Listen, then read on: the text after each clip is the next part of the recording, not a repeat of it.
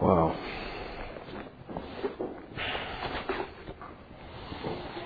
All my love is due him.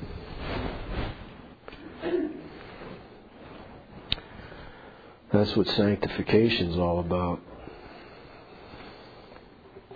Loving Christ more.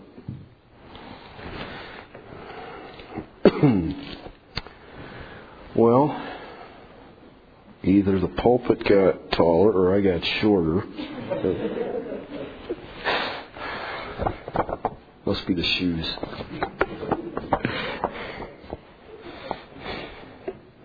Well, thank you for allowing me to speak. This is always a privilege for me when Jeff asks me. Um, I love Jeff. He's a great friend, and we have um, we've had a great time of fellowship over the past few years, and appreciate uh, everything that uh, he does in his ministry. It's an example to me, and he's an encouragement to me, and. Um, it's great now that we can work in partnership um, as churches, and I just count it such a privilege. He's asked me to speak on putting on the Lord Jesus Christ, and that's what I will attempt to do this morning. I would like us to stand as I read um, from Romans 13, verses 11 to 14, which are the verses that surround this theme. Paul says in Romans 13:11, "And do this, knowing the time that now it is high time to awake out of sleep, for now our salvation is nearer than when we first believed." The night is far spent, the day is at hand. Therefore, let us cast off the works of darkness and let us put on the armor of light. Let us walk properly as in the day, not in revelry and drunkenness, not in licentiousness and lewdness, not in strife and envy, but put on the Lord Jesus Christ and make no provision for the flesh to fulfill its lusts. Father, thank you for your word again as we come to it. We never tire of hearing the word of God, Lord. It draws us closer to you, closer to Christ, closer to heaven, closer to each other, Lord. And um, last night and tonight have been a blessing because your people have come together around your word. And I thank you for the speakers. I thank you for the ladies um, who have um, uh, sung, and and um, also thank you for Tim with the sound and mm-hmm. and every everyone who's been involved, Lord, with uh, putting this mini conference together. So I pray right now that you would open our hearts and our minds to understand a little bit more about sanctification, about pressing on for the prize, about becoming more like Christ, of laying hold of that which He has laid hold of us for. And we ask it in Jesus' name. Amen.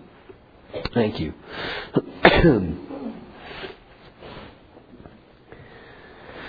the contemporary church for the most part, is less concerned about knowing the theological time period it's living in than at any other time in history. It's less concerned about the day of Christ being at hand, less concerned about casting off the works of darkness and putting on the armor of light, less concerned about behaving properly instead of walking in sin, and less concerned about putting on the Lord Jesus Christ and making no provision for the flesh than it has been in the last 2,000 years. In short, those who profess to know Christ are less concerned now than they have ever been about the doctrine of sanctification, which is to be motivated by the nearness of our final salvation when Christ returns. As Paul says at the end of verse 11, for now our salvation is nearer than when we first believed. But this really is completely opposite, this mindset of people in the church is completely opposite of what the Bible teaches should happen. According to this passage, every day that goes by in the Christian life and every day that goes by in the history of the church should produce more of a compulsion to be holy than the day before, not less. If we're going to be, a, be biblical as Christians, the closer we get to meeting the Lord, whether in death or in the rapture, we should be escalating our efforts in sanctification, not diminishing them. As we get closer to meeting the Lord, the sense of urgency should grow hotter, not colder, larger, not smaller, greater, not lesser.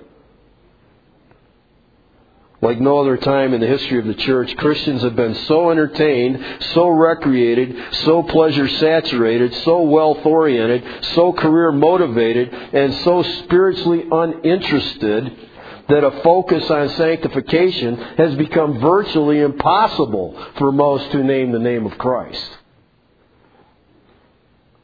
What pervades Christian culture today is so earthly focused that an eschatological focus is almost completely, if not totally, obscured. And this is all contrary to the clear teachings of Scripture, particularly with our Lord Himself. The New Testament over and over again tells us we must always be prepared to meet Christ. Concerning those who profess His name during the tribulation, Jesus said that they must be ready to meet him at all times because they don't know when he's coming back. In Matthew 24 and 25, Jesus stressed this readiness because no one knows the day or the hour that he's coming back. He said in Matthew 24, 37 to 39, But as in the days of Noah, so also will the Son of Man come. For as in the days before the flood, they were eating and drinking, marrying and giving in marriage until the day that Noah entered the ark, and did not know until the flood came and took them away, so also will be the coming of the Son of Man. How will it be in that day? He tells us in verses 40 to 42, Then two men will be left in the field, one will be taken, the other left. Two women will be grinding at the mill, one will be taken, the other left. Watch therefore, for you do not know what hour your Lord is coming. When he returns at the end of the tribulation to judge the world, few will be ready, is his point. Even in a tribulation period, people will still be grasping for the everyday affairs of life. Of two men working in a field, one will be taken in judgment, the other will be left to go into Christ's kingdom. The same is true of the two women grinding. One will be ready to meet Christ, the other has no thought of it. He said again in Matthew 24, verses 43 to 44, But know this, that if the master of the house had known what hour the thief would come, he would have watched and not allowed his house to be broken into. Therefore, you also be ready, for the Son of Man is coming in an hour where you don't expect him to come. So, how's it going to be? It's going to be unexpected and sudden in the tribulation period. And that's a time when we should be, uh, or, or, or people who name the name of Christ should be at their highest awareness and highest level of striving for sanctification. Those in the tribulation will meet him at the very time that they least expect him to come back. That's the point he's making. When you least expect me to come back, that's when I'm coming. And when he comes, if those who profess his name are not ready, they're not going to go into his kingdom. Jesus said in the parable of the ten virgins that five who had oil in their lamps went in with the bridegroom into the wedding, but five who didn't have oil didn't go in. They weren't ready. They all wanted to be there. They all were professing to be in the same company as the bridegroom, but five were ready and five weren't. In other words, those who are ready when Jesus returns will go with him into his kingdom, and those who are not ready will not go in. Matthew 25:46 says that those who are not ready to meet Christ when he returns at the end of the tribulation will be shut out of the kingdom and quote, go away into everlasting punishment. Why? Because by their not being ready, not being prepared to meet their Lord, they will prove by their unreadiness, by their unpreparedness, that their profession of faith was a sham. It was phony, it was false, it was pretentious, it wasn't real. And it's not going to come out until Jesus comes back. That's when the wheat is separated from the tares. The same is true for believers during the church age. I use the tribulation because that's when people should be ready, but it's the same in the church age that we live in. We don't go through the tribulation. We're not going to be judged at the second coming. But we are to constantly be ready to meet Him, either in death or in the rapture, and that's what Paul's addressing in these verses. The closer we get to the day we stand before Him demands an escalated, not a de escalated readiness. And that's what we're going to look at. This readiness is summed up in the last verse. Put on the Lord Jesus Christ and make no provision for the flesh to, to fulfill its lusts. The believer is to be ready at all times. He, is, she, he or she has to be fully prepared, fully expectant of his return, because each of us is nearer to Christ's return than we were when we believed in him. Jonathan Edwards said this in his famous resolutions. Resolved never to do anything which I should not be afraid to do if it were the last hour of my life. How's that for a way to live your life? That's the way it should be with us. We should never do anything that we would be afraid to do if we knew that we were going to meet Jesus in one hour. Well, the theme of Romans is righteousness. It's the righteousness of God. It's how to obtain God's righteousness and what the results are. And in this section that begins in Romans 12:1, Paul is in the results section. If I have been made right with God by faith in Jesus Christ, how should I then act? How should I live my life? How should I respond to what He has done for me? What should characterize my life? What should be the pattern of my living? That's the section we're in based on the first 11 chapters. He tells us in 12:1 that if I have experienced God's mercy and salvation, if God has granted me a plain view of his wrath revealed against all my ungodliness and unrighteousness from chapter 1 verse 18, if I have sensed the storing up of his wrath against my ongoing rebellion against him in chapter 2 verse 5, and if I have felt my own inability to do anything to merit the payment for my sins, chapter 3 verse 20, and if I have then believed that God does justify the ungodly by sending His Son to be a propitiation for them, and I have personally believed on Christ for Him to be a propitiation for my sins, as He says in Romans 3:21 to 26, and if I believe I am now dead to the reigning power of sin in my life by the death and resurrection of Christ, chapter 6, if I experience all the mercies and even more that Paul lists in these chapters in verses uh, in chapters 1 to 11, then I should look at my life and say, how do I live? And that's the section we're in. What should my life look like now that I have been saved from my sin and God's wrath? What should my life look like now that I am no longer an enemy but a friend? According to 12:1, according to Romans 12:1, a completely changed life, a life lived for God and others instead of self, a life lived for righteousness instead of sin, a life lived for the next world instead of this world. I should now have a heavenly focus instead of an earthly focus through the renewing of my mind in the Word of God instead of being transformed with the world like I was before I was saved. That's the way my life should look.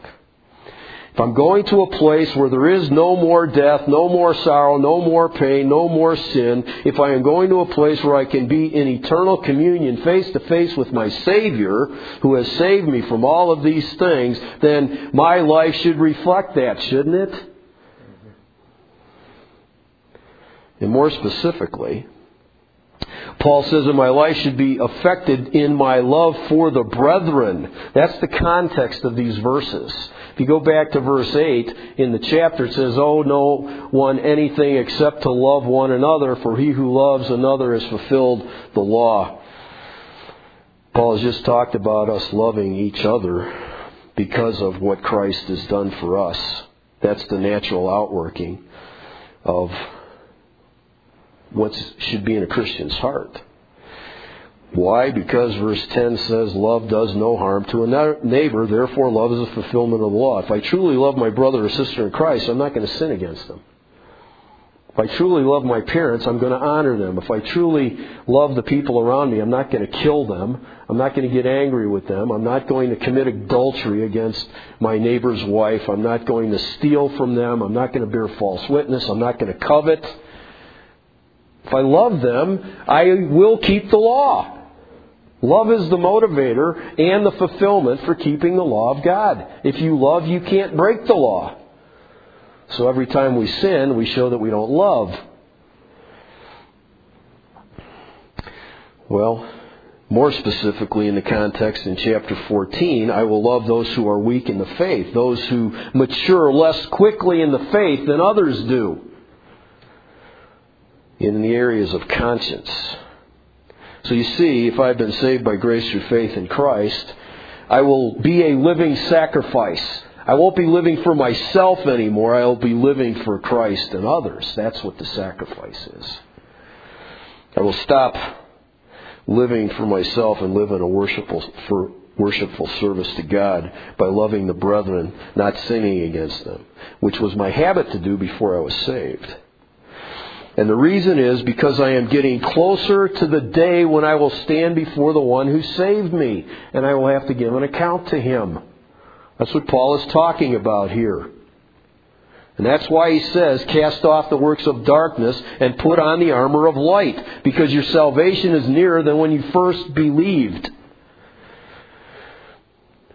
So, you might be saying, well, I hear what you're saying, but I have not been living with the kind of passion for readiness that I should.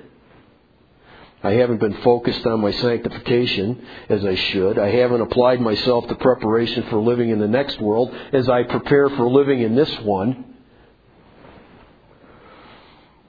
How do I get that focus? Well, that's what Paul answers in this paragraph. How do I get the sanctification focus? How do I get the holiness focus? That's why he writes these verses right in the middle of this love section.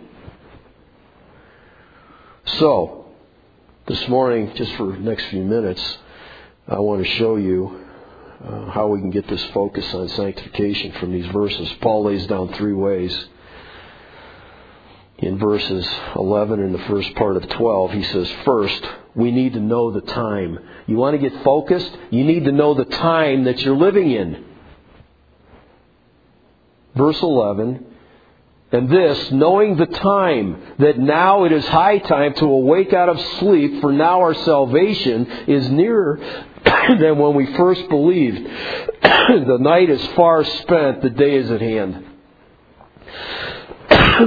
In order for us to get a focus on sanctification, we need to know the theological time period we are living in. God has broken history down into different time periods. There's a lot of disagreement on this, but everyone, everyone who, who, who believes in Christ believes there are certain time periods that history has been divided into. Just a general survey is first there's a time of sinlessness, and that is Genesis chapters 1 and 2. We call it the time of innocence. It was a time when Adam walked with God in the cool of the day, had intimate face to face communion with Him without sin. There was pure desire for holiness and communion with God. But then, second, there was a time before law. This is a time between Adam's fall and the giving of the law at Sinai, after Adam had sinned in the garden. During this time, God wasn't revealing himself as regularly to man as he did with Adam. He was now working through the law written on man's heart. You can read about that in Romans chapter 2. Third, there was a time of law. Here, God began revealing himself regularly to Israel, beginning with Moses and the law at Sinai. And now, instead of God's law only be, being written on man's heart, now he codified it into tables of stone. But then, fourth, there, there was a time, and there is a time of grace. It's the church age. It's the time that we live in. It's a time which began at Pentecost. This is the time period Paul is talking about in verse 11 that we need to know. What do we need to know? It's the last time. It's the last period before Christ comes back. There are no more time periods. You're in the last one. That's why he says, knowing this time, that it's high time to awake out of sleep. We don't get three or four more time periods. Before God closes the curtain of human history, this time period will run out, but there won't be any more. Paul says, knowing the time, the Greeks had two words for time. One was kairos, one was chronos. Chronos, we get the word chronological from, or chronology. That means successive time. The other word for time, which is chronos, is a specific time period. Paul uses chronos. He's saying you need to know the time period that you're living in. It's a specific time period. It's a theological time period. This time period has already lasted from Pentecost till now and will continue until Jesus comes back in the rapture. And Paul says in verse 12, the night that is far spent or far gone or greatly advanced is the time period that we're living in. We're living in the night. We're living in the night. The night is far spent. The day is coming. The day of Christ is really what he's referring to here. But the night is almost over. I mean, we're getting closer to the end. You need to wake up and start living for Christ. This time is also when the works of darkness or acts of sin are performed in verse 12. Acts such as revelry and drunkenness, lewdness and lust and strife and envy, as we see in verse 13. But it's also a time, the same time in which we live, that we are to put on the armor of light, verse 12, walk properly, verse 13, and put on the Lord Jesus Christ in verse 14. This is the time period that we're living in. It's a dark time, but it's a time to get ready for the light. It's a time when we as Christians are to swim against the tide of sin and live in a world where darkness is dominant. And in the world that shines, and, and, in that world we need to shine as lights as in a dark place until the day dawns and the morning star rises in your hearts. It's exactly the same thing that Peter was talking about in 1 Peter 1.19. the dawn rising in our hearts will be the day that Christ comes back. This is the time that Paul is referring to in verse 11. It's also the time period that Jesus is absent from planet Earth. Jesus talked about this time regularly in his ministry.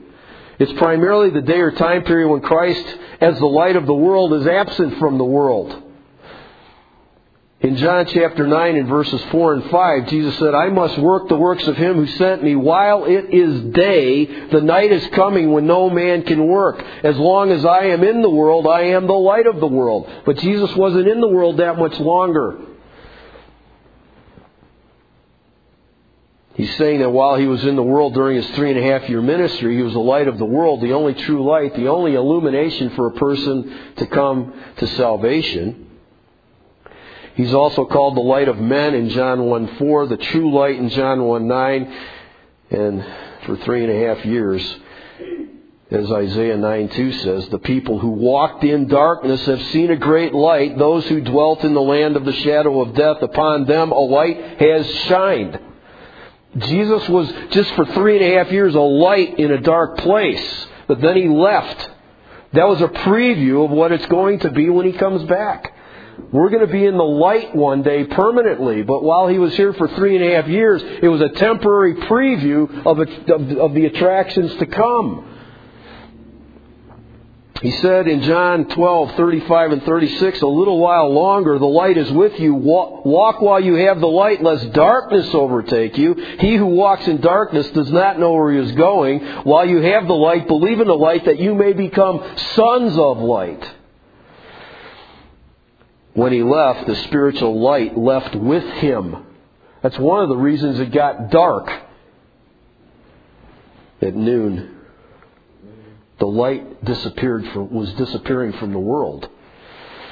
But by God's grace, there are and have always been individuals who have trusted in Him and who are now reflectors of that original light, which is, of course, the Lord Jesus Christ. That's why we as believers are called the light of the world in Matthew 5:14, sons of light, Luke 16:8 and John 12:36, and also 1 Thessalonians 5:5, children of light, according to Ephesians 5:8, and saints in the light, Colossians 1:12.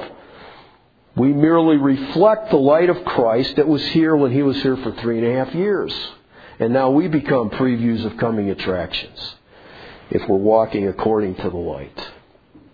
So the time period we're living in is the time of darkness for the world because Christ is not here to give it light. And that darkness is characterized by spiritual ignorance and willful sin and unbelief. It's a darkness completely opposed to the light ruled by the prince of darkness himself, Satan. And because we as believers live in the dark, where sin is as thick as darkness, Paul takes it for granted that we know the time we live in. That's why he says, and this because you know the time.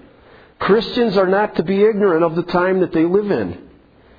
Paul's taking this for granted. It's a present circumstantial participle. Knowing is causal. It means because we know. That's what he's saying here. He assumes that every believer knows their environment and that it's hostile to Christ and His Word and hostile to them. But I wonder how many Christians know that they are living in a dark world. A world filled with sin at every turn, a world begging for their sinful engagement, I think that many believers are so de- desensitized to sin that they don't even recognize they're living in a dark world. What was clearly considered sin in the past is not even blinked at today by many Christians. The continual intake of questionable entertainment, the overindulgence of work instead of serving the Lord, the continual friendship with unbelievers without ever letting their Christianity, Christianity affect those unbelievers for the gospel, but rather allowing themselves to be affected by the unbelievers to sin. All of these things tell me that many Christians don't understand the time we live in. What are desensitized believers to do? Paul says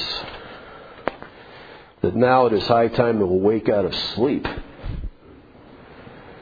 He's saying, as one of the Greek lexicons said, bid farewell to the works of darkness.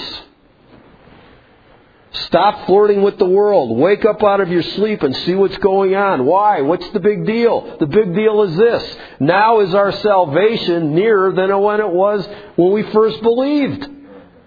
We're getting closer to standing before the Lord.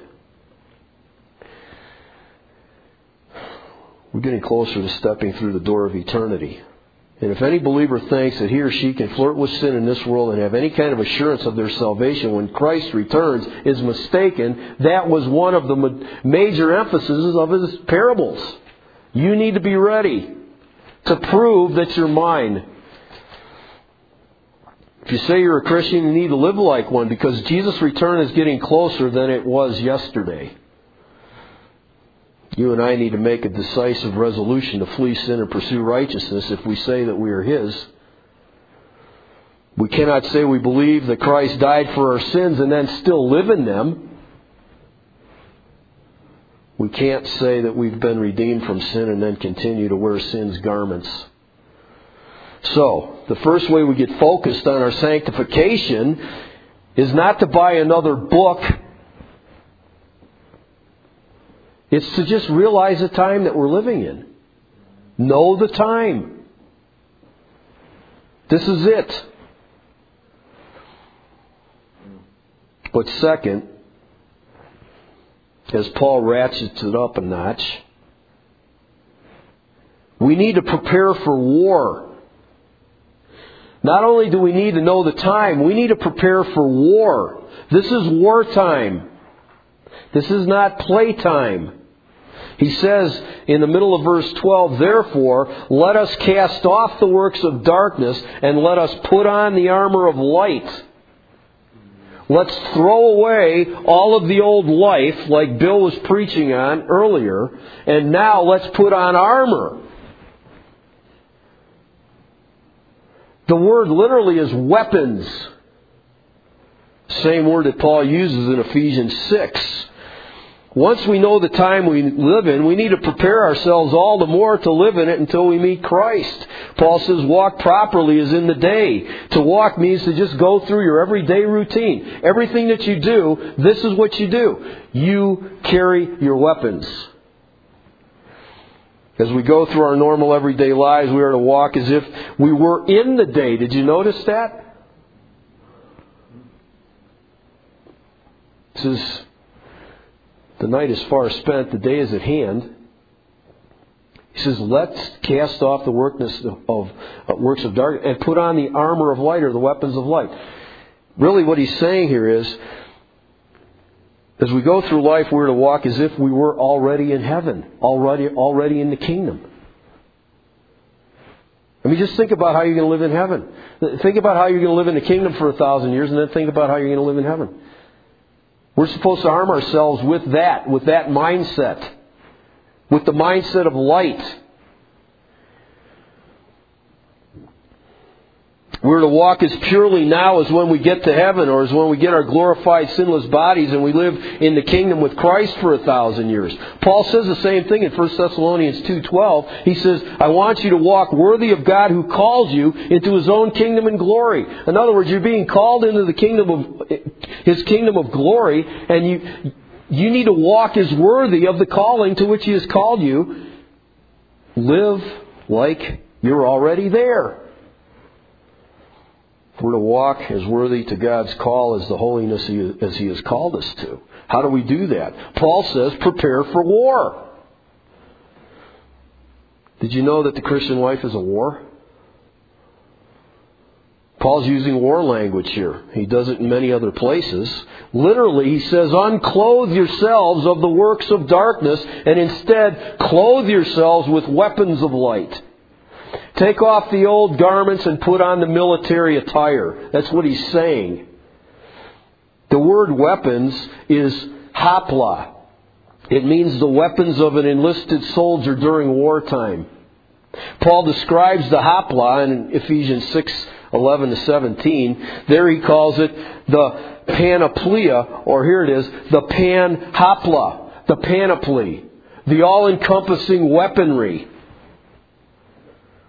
This is the whole or complete weaponry or armor of God that he's talking about. As Paul was sitting in prison watching the Roman soldiers and their armor when he was writing Ephesians, he likened the Christian armor to theirs, which consists of six pieces of weaponry. The girdle of truth, the breastplate of righteousness, the shoes of the gospel of peace, the shield of faith, the helmet of salvation, the sword of the Spirit, which is the Word of God.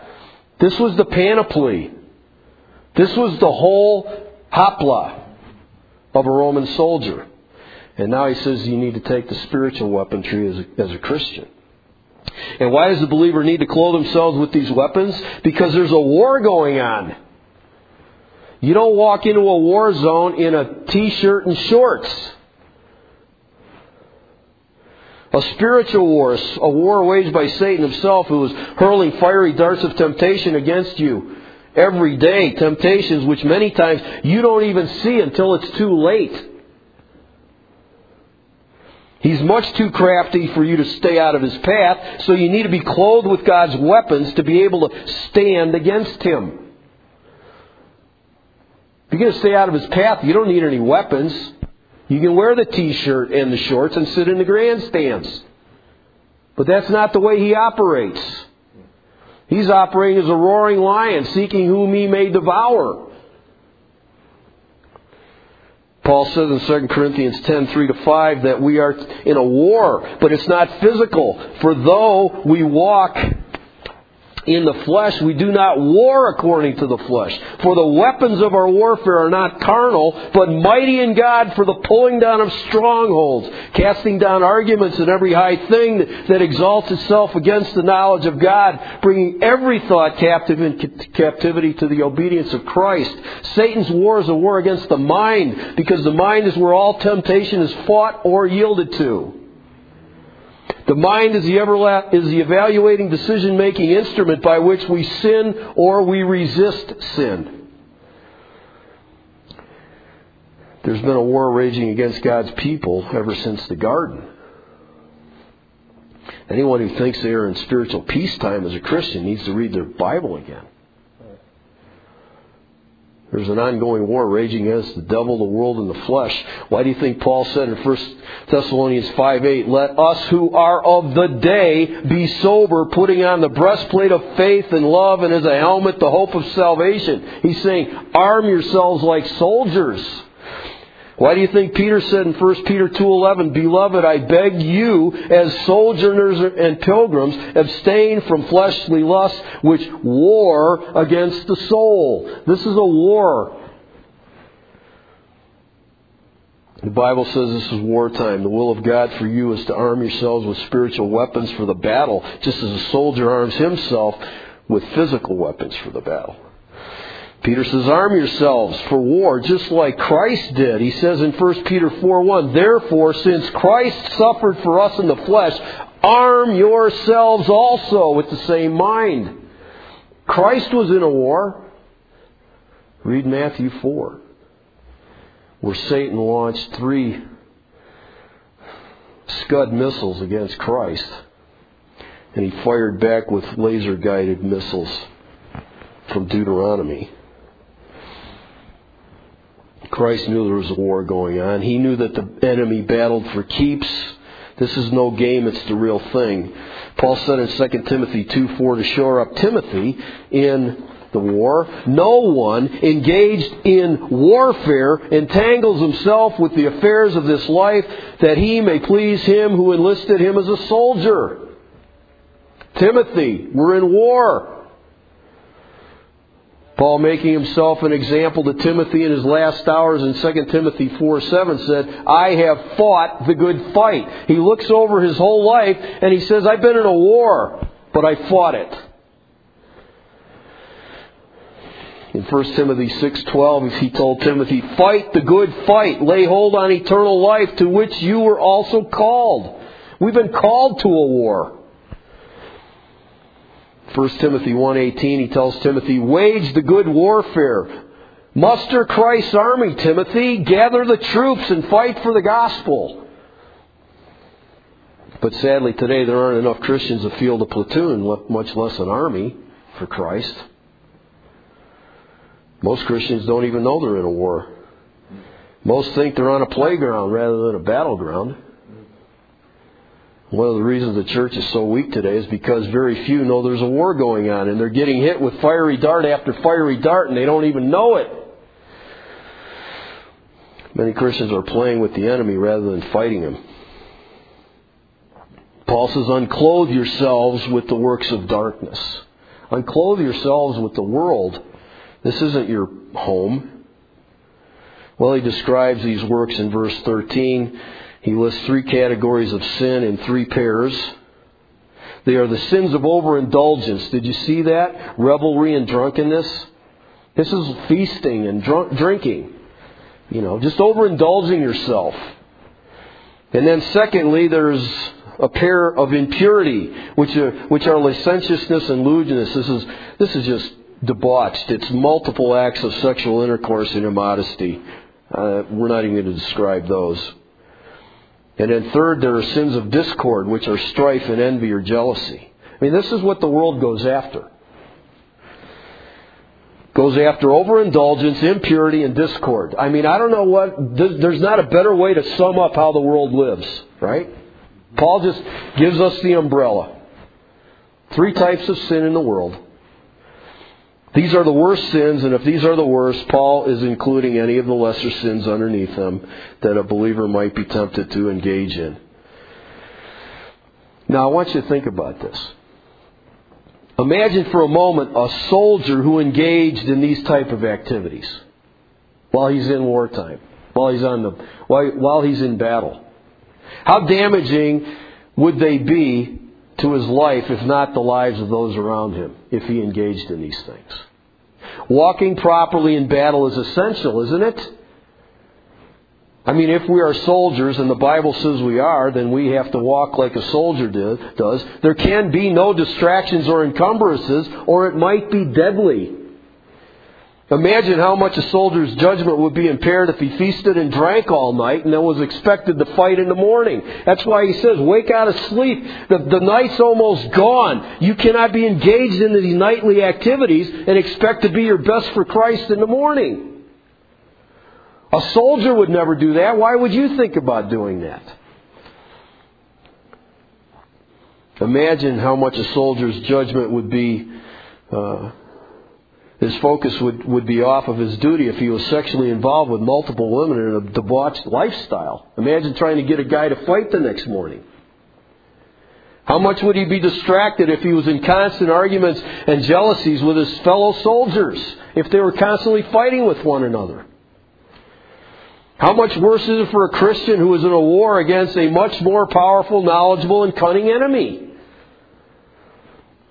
In our war, we need to walk as properly as a soldier does in his war, or it can be disastrous. Satan is walking around as a roaring lion. Listen, if you don't have the right weapons, try and go up against a lion without the right weapons.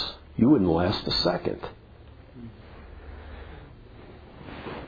So the way you get focused on your sanctification is first to know the time you're living in, and second, prepare yourself for war. But third, we need to imitate the Master. Verse 14. But put on the Lord Jesus Christ. Imitate Him. You want to win the war? You want to have a clear conscience when you stand before Him? When the day comes, when the darkness is gone and the daylight shines, put on Christ. You need to do it now. What does it mean to put on Christ? Well, it says first, put on the Lord Jesus Christ. It means, number one, submit to His Lordship. That's the first thing. We put on the Lord. You know, we could say a lot about submitting to the Lordship of Christ, but there's so many today in the church that think it's optional. You'll never be sanctified. You'll never win the war if you don't put on the Lord. You know, it's all or nothing. He's either Lord or you are. There aren't two, you know, you can't have it both ways. There's nothing in between. The old saying is true. He's either Lord of all or he's not Lord at all. But number two, putting on Christ also means the opposite of walking improperly of verse 13. That's what the but is for. It's a contrast. You want to put on Christ? Quit sinning. It's that simple. You can't keep sin and put on Christ. You can't have half of your old clothes on, uh, your old street clothes on, and half a military outfit on. You can't do that. Imagine showing up for the battle, you know, with the top part, with the with the breastplate, and you know, and, and the helmet, and you're walking around with shorts on and gym shoes. You can't get away with that. You put them all on. It means instead of sinning, we're not to sin, to walk like Christ walked. It means what Paul said in Ephesians 4:24, put on the new man which was created according to God in true righteousness and holiness. Instead of lying, speak the truth. Instead of being wrongfully angry, don't be angry. Don't go to bed angry. Instead of uh, stealing, don't steal. Instead of speaking evil, speak good. Why? Because that's what Jesus did. He's the new man. You just imitate him. Put on the new man. When we clothe ourselves with Christ, the only thing that should be seen is Christ. When someone puts on a baseball uniform, what do people see? They see a ball player. When, when someone puts on a, a, a, policeman's uniform, what do they see? They see a policeman. When somebody puts on a soldier's uniform, they see a soldier. When you put on Christ, people are supposed to see Christ. Says Colossians 3 3 says, Your life is hidden with Christ. You're gone. The only thing people see is Christ. Jeff talked about Galatians 2:20 last night. You know, it's not I who live, but Christ who lives in me. People are to see Christ when we live.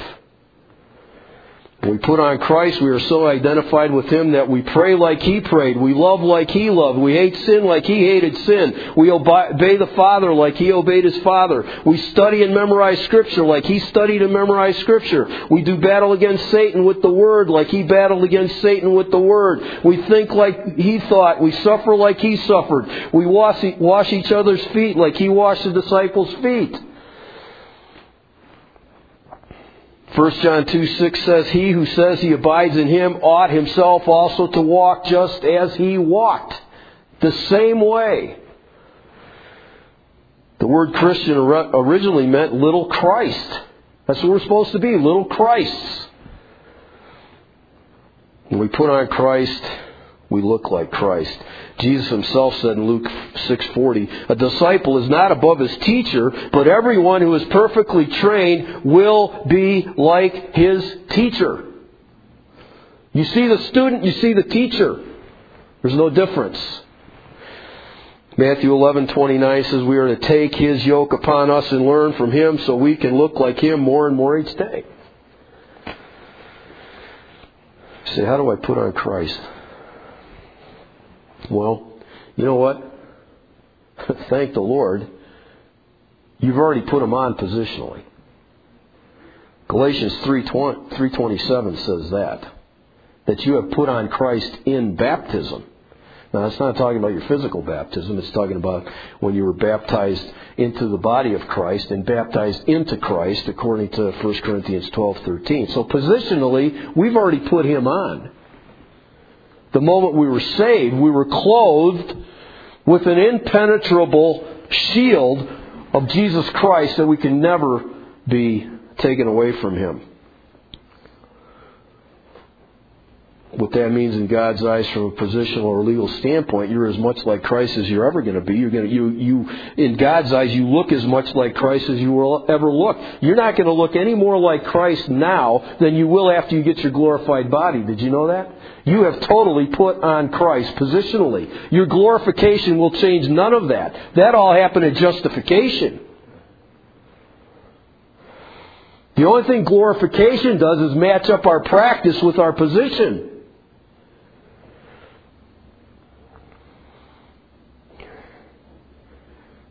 From a legal standpoint, we've already put them on. So, but Paul's not talking about our, our, our legal or forensic position here. He's talking about our practical position. Until we arrive at the day when we're glorified and our, pra- and, and our practice will once match our position, we are to practically put on Christ to get as close as possible to what we are already positionally. That's what he's talking about. In other words, we want to get as close with our sanctification as we will be in our glorification. That's exactly what Paul said in Philippians 3:12 when he says, "Not that I have already attained or am already perfected, but I press on that I may lay hold of that for which Christ Jesus has also laid hold of me." Christ laid hold of us to be perfect one day. I am just continually daily living to strive for that to be as close to that perfection as I possibly be. So first, this is what you do. You have to immerse yourself in God's Word to get a crystal clear picture of Christ so you can imitate Him. We just don't go nonchalantly to our Bible study or our time with the Lord. We're going with a purpose. I need to know how to become like Christ because I'm in a war. Bible study should never be boring.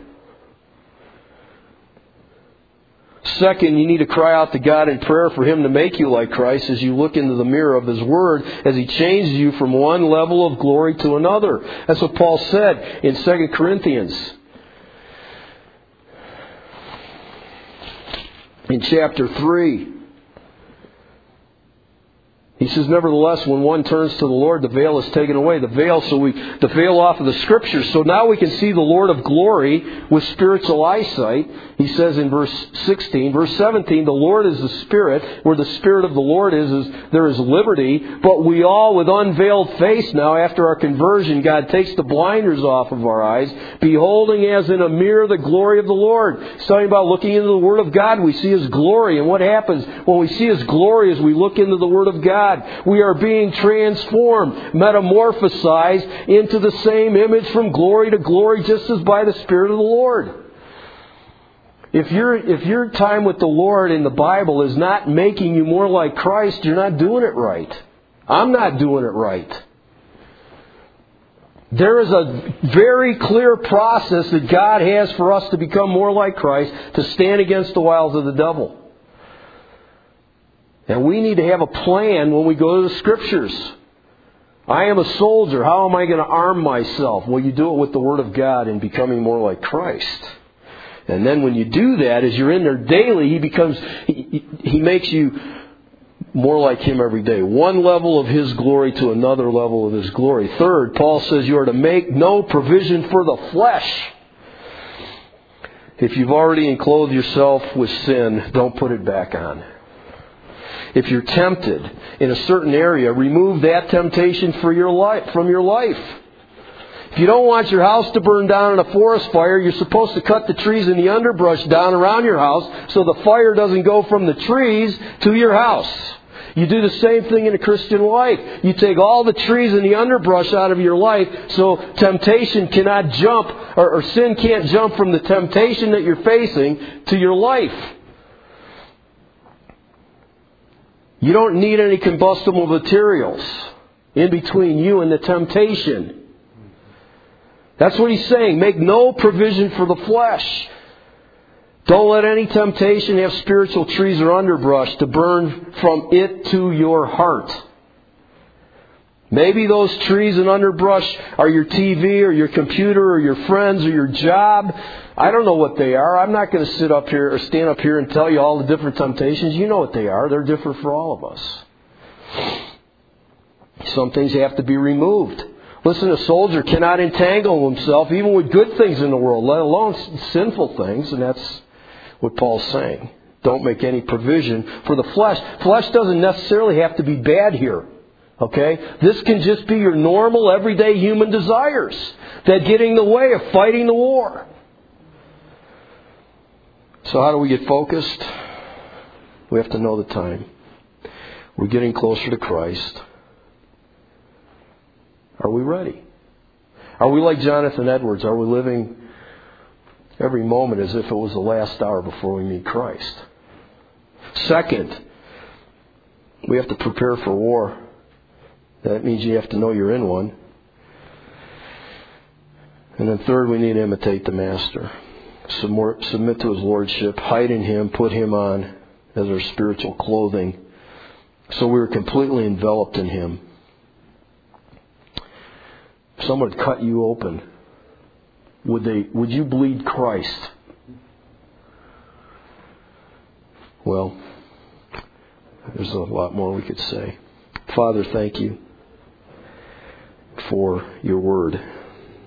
It is sharper than any two edged sword, divides the soul and spirit, Lord, and um, it's been convicting for me. Lord, I confess that I have not really applied my knowledge of knowing the time that I live in to the war. And maybe I speak for those here, some here, Lord, that have not been as engaged in the Christian life as we should be in getting ready to meet our Savior, getting more prepared to be like Him. Father, please forgive us for being nonchalant in our Christian life. Forgive us for showing up in street clothes rather than in a war uniform to the war. Thank you for this opportunity to address my brothers and sisters, Lord. I pray that you would bless them in everything that they do for you. Encourage them. Um, show them from your word, Lord, that um, if God is for us, who can be against us? Help us to love you with all of our hearts and really obey this truth to put on the Lord Jesus Christ. We pray in his name, amen.